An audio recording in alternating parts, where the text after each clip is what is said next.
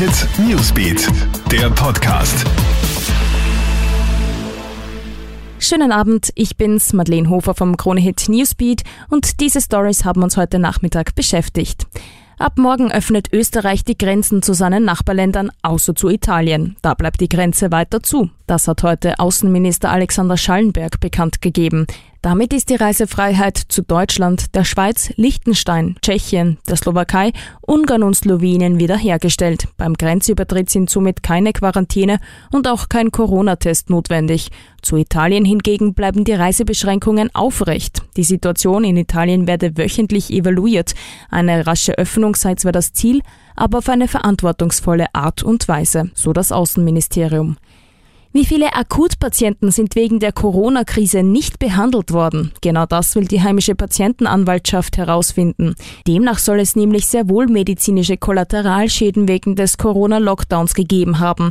In Kärnten soll beispielsweise ein Thrombosepatient nicht im Spital aufgenommen worden sein. Jetzt müsse ihm deswegen möglicherweise das Bein amputiert werden. Schon vor der Covid neunzehn Krise gab es einen gewissen Rückstau und Wartezeiten. Das hätte sich nun verstärkt. Durch verzögerte Diagnosen und Behandlungen können aber Gesundheitsschäden resultieren. Die Patientenanwaltschaft rechnet jedenfalls mit mehreren Fällen.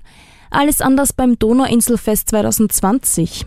Zwar findet die Veranstaltung heuer statt, aber nicht in gewohnter Form. Normalerweise dauert das Mega-Event drei Tage, diesmal wird es aber mehrere kleinere Konzerte geben. Und zwar im Zuge einer D I V zwanzig Sommertour durch alle Wiener Bezirke. achtzig Tage lang fährt ein Cabrebus durch ganz Wien. Alle Acts der Pop-Up-Konzerte kommen aus Österreich. Schon am ersten Juli geht's los. Am Ende der Tour im September werden dann drei große Abschlusskonzerte auf der Donauinsel stattfinden.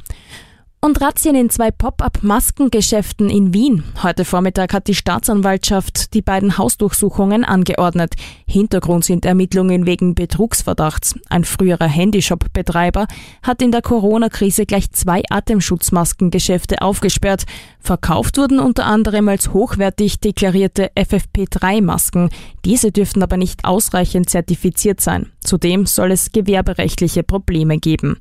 Ja, das war's dann auch schon wieder. Aktuelle Infos gibt's für dich immer im Kronehit Newsbeat, online auf kronehit punkt a t und in diesem Podcast. Gerne kannst du unseren News-Podcast auch auf allen Plattformen abonnieren. Kronehit Newsbeat, der Podcast.